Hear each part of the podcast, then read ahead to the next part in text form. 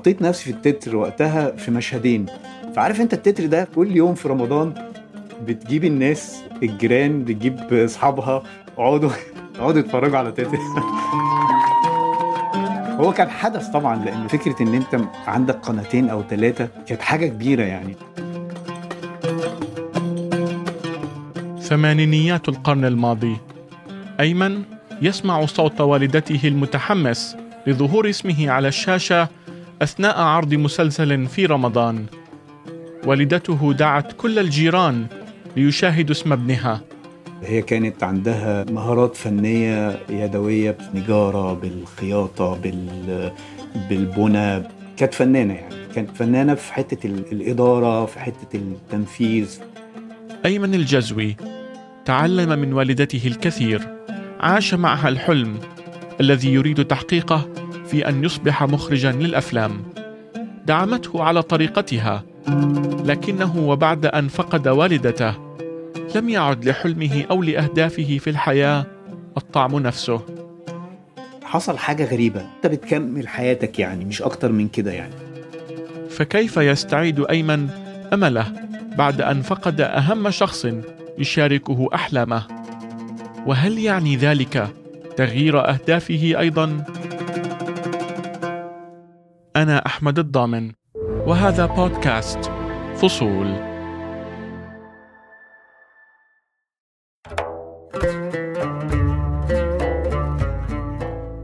عام 1975 يولد أيمن.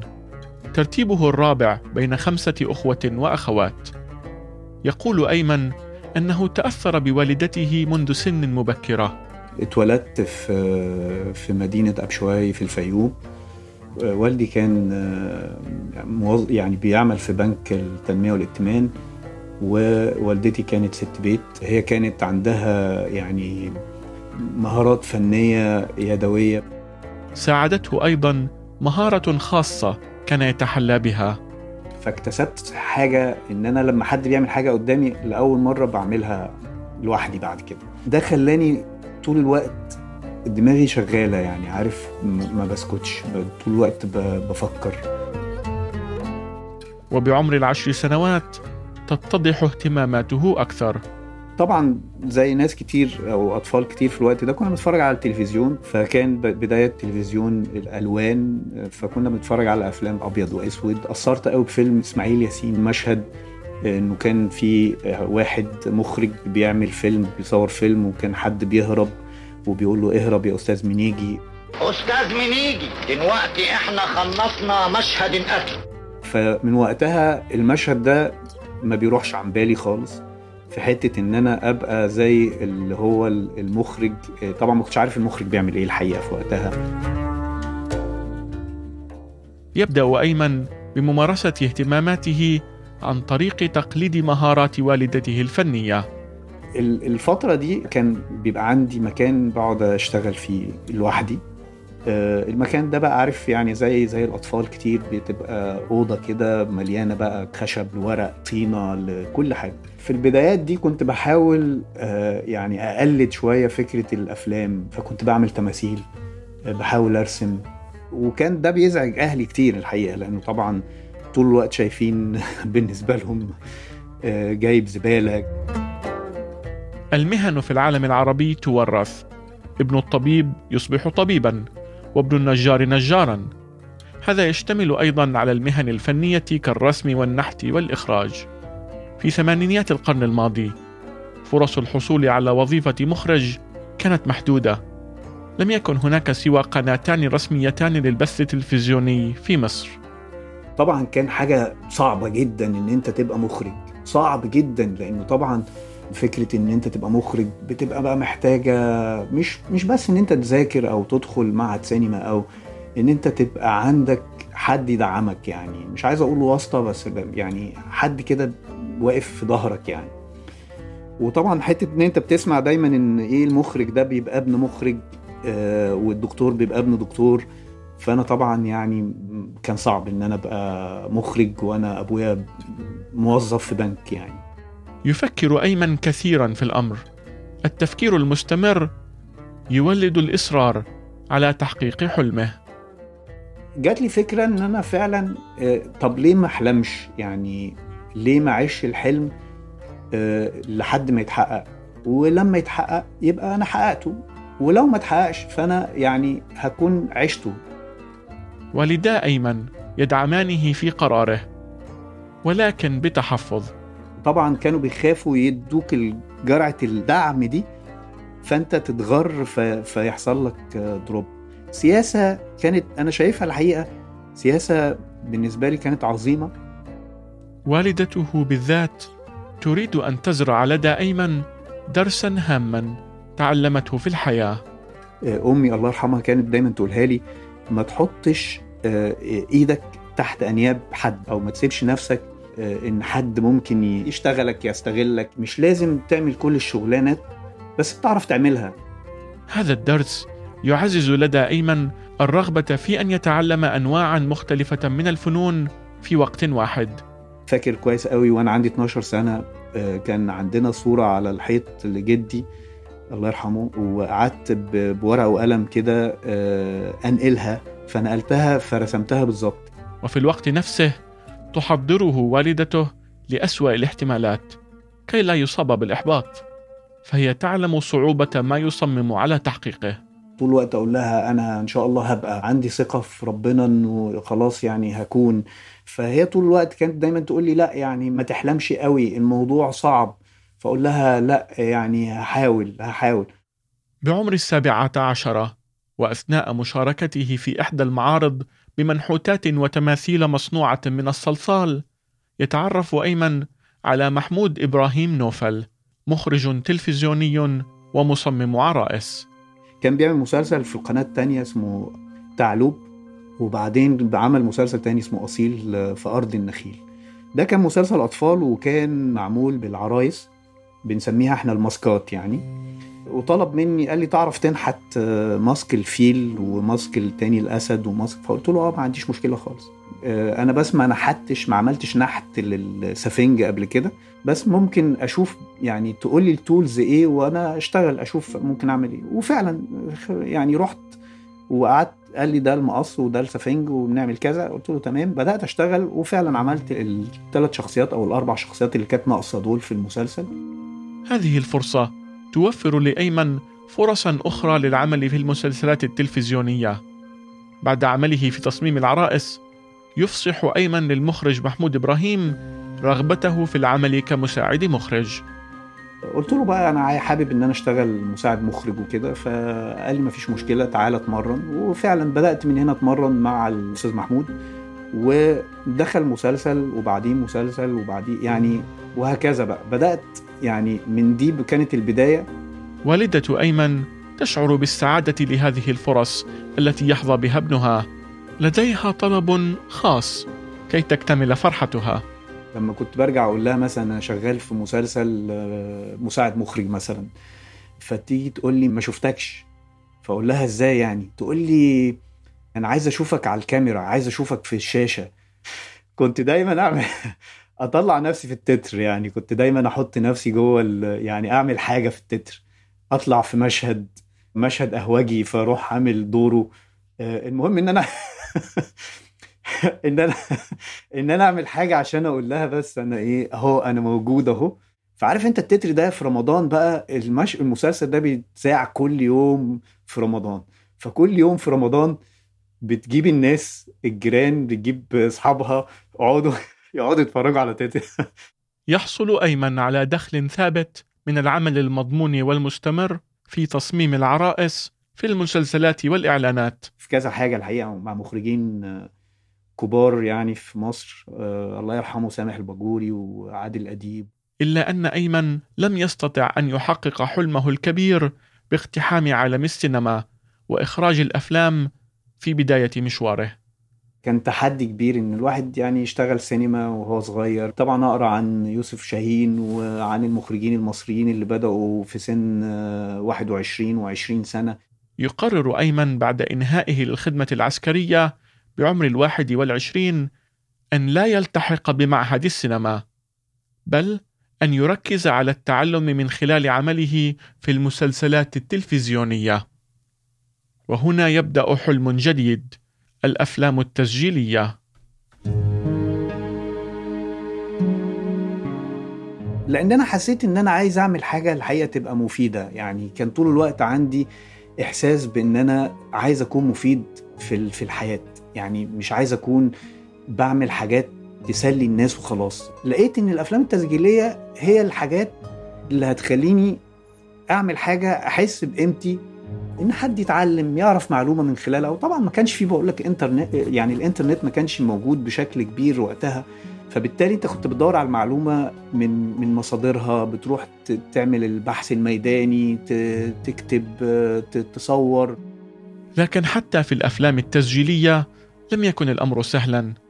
أيمن لديه طاقة للإبداع لا يجد منفذا لها ويؤدي هذا إلى مرحلة من الاكتئاب.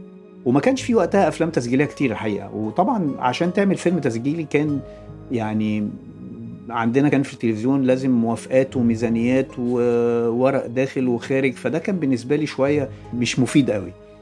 رجعت تاني للفن التشكيلي وقعدت أعمل تماثيل وأشارك في معارض والحمد لله خدت جايزة في معرض في صالون الشباب وقتها.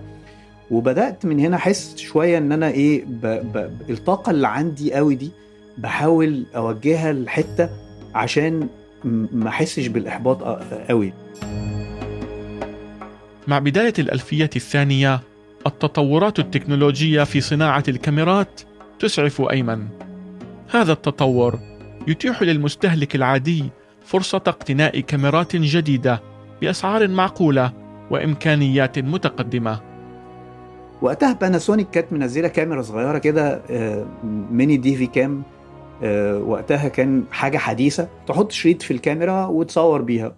وفعلا رحت اشتريت الكاميرا وبدأت أصور بيها حاجات. يستخدم أيمن هذه الكاميرا الجديدة لإطلاق طاقته الإبداعية. يريد أن يجرب شيئا جديدا. يبحث عن شخص يراه مميزا ليكون موضوع فيلمه التسجيلي الأول. جورج البهجوري هو فنان تشكيلي مصري. الأول كنت بكلمه في التليفون. وبعدين لقيت انسر ماشين بترد عليا بتقول لي ده دي نمرة جورج البهجوري.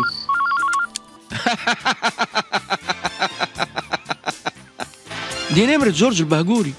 مش خايف لا يرسمك بالطريقة بتاعته. بخط واحد هيرسمك. سيب له رسالة.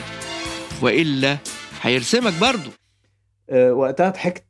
وحسيت كده إن أنا قدام حد بالنسبة لي مش طبيعي يعني. وفعلا سبت له رسالة ولقيته بيكلمني. كان طبعا وقتها التليفونات الارضي هي اللي شغالة في أوائل 2000 يعني.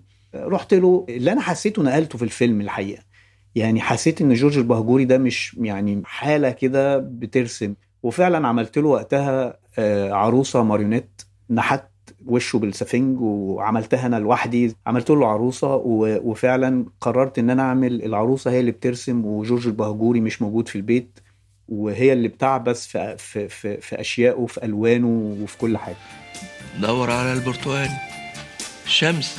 طبعا. أمال إيه؟ عام 2001 أيمن ينجز فيلما قصيرا مدته ثلاث دقائق.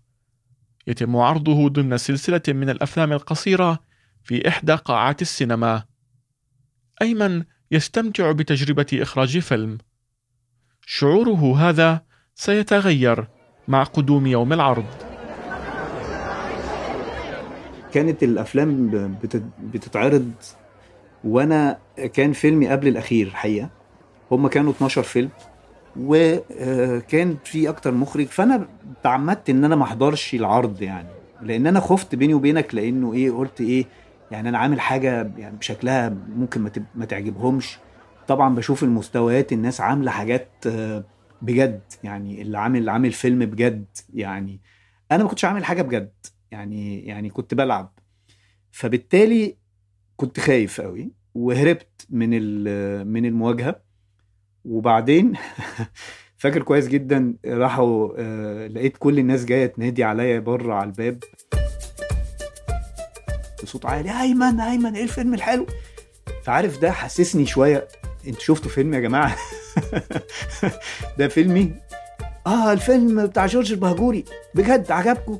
ده جامد جدا. فعارف ده عمل لي نقلة شوية اللي هو انت احساسك بان انت down وبعدين بتطلع و- وبشهادات وده خلاني شوية يعني مش شوية كتير الحقيقة بقيت معروف في وسط ال... يعني ده حطني على track المخرجين. بقيت جوه المخرجين مع المخرجين. الأول كنت حاسس إن أنا بعيد لأن طبعا ما عنديش حاجة منورة يعني.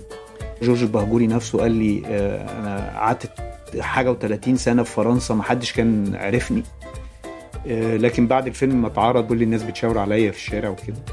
نجاح الفيلم يعطي أيمن دفعة للمواصلة. ها هو حلمه بدأ يتحقق. وده كان حافز كبير جدا ودافع ليا. طول الوقت أستمر. ما ما اسيبش نفسي بقى في تاني للإحباط إن أنا أبقى محبط. ما اعتمدش على حد. المثل ده في دماغي طول الوقت نجاح يقول أيمن أنه استطاع تحقيقه بسبب نصيحة والدته وهو صغير أن يتعلم كل شيء بنفسه. نجاح أيمن يستمر، لكن وبالنسبة إليه كل شيء سيتغير عام 2007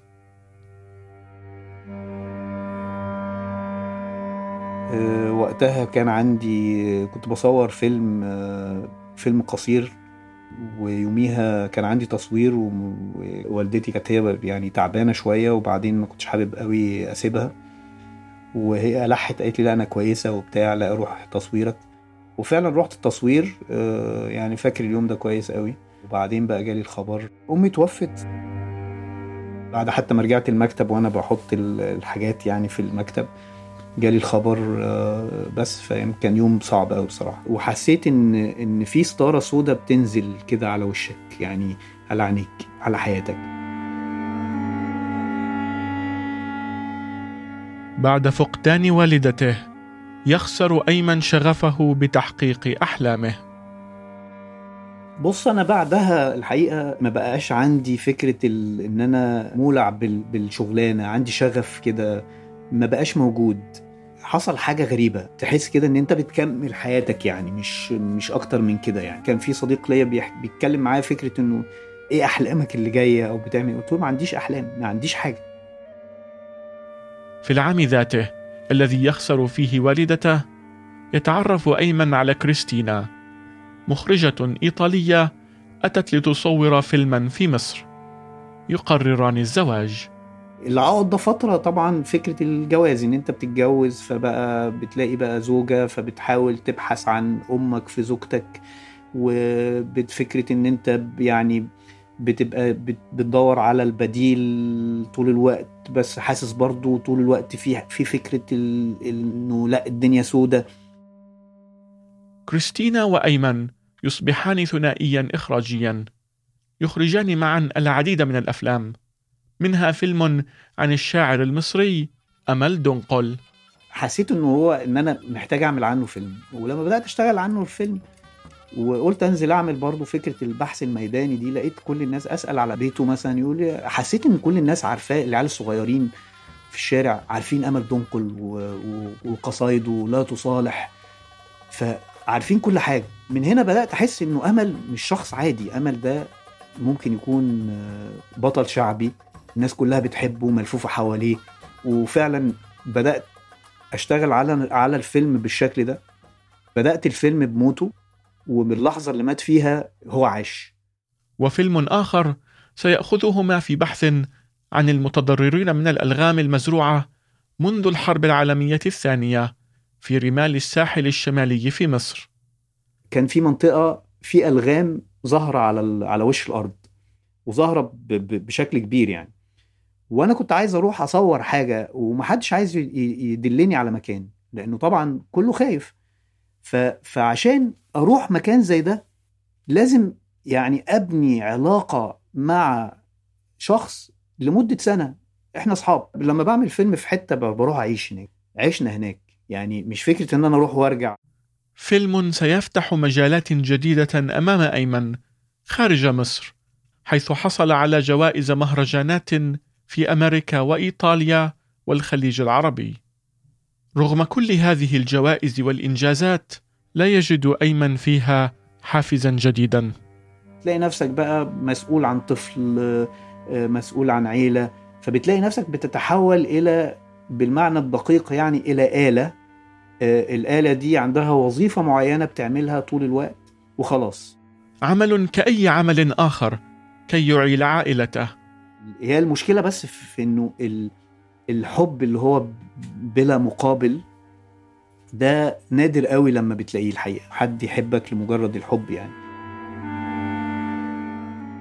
الحلم لم يعد حلما بعد أن فقد والدته. أيمن يبحث عن معنى جديد لحياته؟ بعد ثورة الخامس والعشرين من يناير في مصر. يحصل مع أيمن موقف سيرسم لحياته هدفا جديدا. أنا فاكر كويس جدا في 2011 كنت داخل محطة البنزين آه، أعبي بنزين. وطبعا يعني كان في صعوبات بقى في البنزين. واقفين في واحد آه، كان راكب سيارة فخمة. وبعدين في شخص آه، عدى من جنبه. الشخص ده لابس جلابية كده ويعني راجل بسيط يعني. وهو ماشي كده الجلابية خبطت كده في ال- في العربية.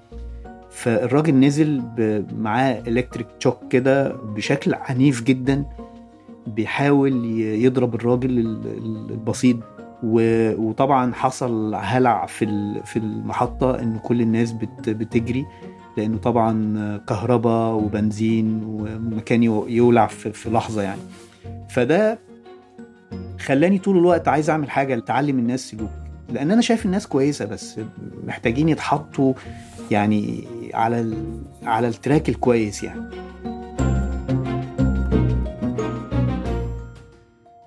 كل سنة كنت بنزل مصر أدور على طريقة أدور على طريقة لحد ما جات الفرصة في 2016 يقرر إنتاج حلقات كاميرا خفية. تضع الناس في مواقف صعبة قد يستطيعون من خلالها إسعاد شخص ما. ما وجده أيمن في الشارع أفضل بكثير.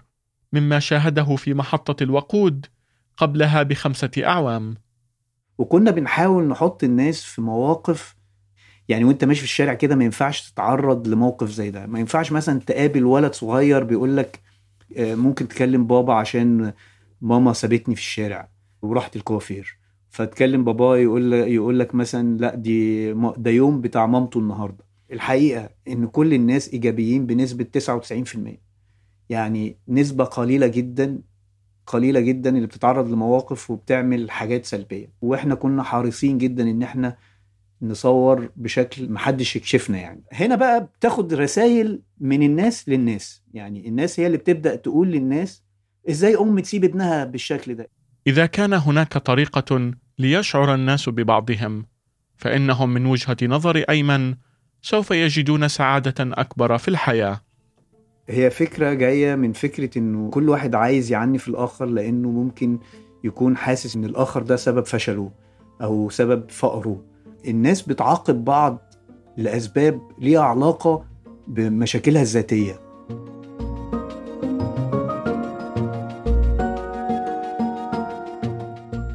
هدف جديد في حياة أيمن. إذا كانت إنجازاته لا تجلب له السعادة، فإنه يريد أن يجلبها للآخرين. السعادة الحقيقية الحقيقة إن أنا أشوف الناس سعداء يعني إن أنا أعمل حاجة تسعد الآخرين دي بتبقى بالنسبة لي آخرين يستاهلوا يعني مش آخرين ما يستاهلوش السعادة آخرين يستاهلوا ببقى سعيد جدا بحب أخدم أحب أشوف السعادة عند الآخرين لأن ده بي- بيديني دعم يعني كبير الحقيقة وتبدأ سعادته من إسعاد أقرب الناس إليه، ولده الوحيد. مثلا سعادتي مع ابني لما بيجي يحضني مثلا أو يبوسني أو يقرب مني دي بتبقى سعادة طبعا يعني أو يقول لي حاجة مثلا زي مثلا كنت مسافر بعيد فبقول له عامل إيه يا حبيبي؟ فقال لي يا حبيبك أنا هلزقه في ظهرك عشان ما تسيبوش تاني. وكما علمته والدته وهو صغير يعلم أيمن ابنه الدرس نفسه في بحث صغيره عن حلم جديد. ما بحاولش إن أنا أدعمه قوي أو ما ادعموش خالص يعني بحاول أديله الاتنين بحيث إن هو يبقى شايف برضو إن هو يقدر بنفسه يكمل. رغم ما فقده من حلم ما زال أيمن مستمرا في محاولته لنشر السعادة في من حوله. أنا أحمد الضامن وهذا بودكاست فصول. نروي معا فصول الحكاية. تابعونا على تطبيقات البودكاست أبل وجوجل وسبوتيفاي وساوند كلاود وعلى الحرة dot com.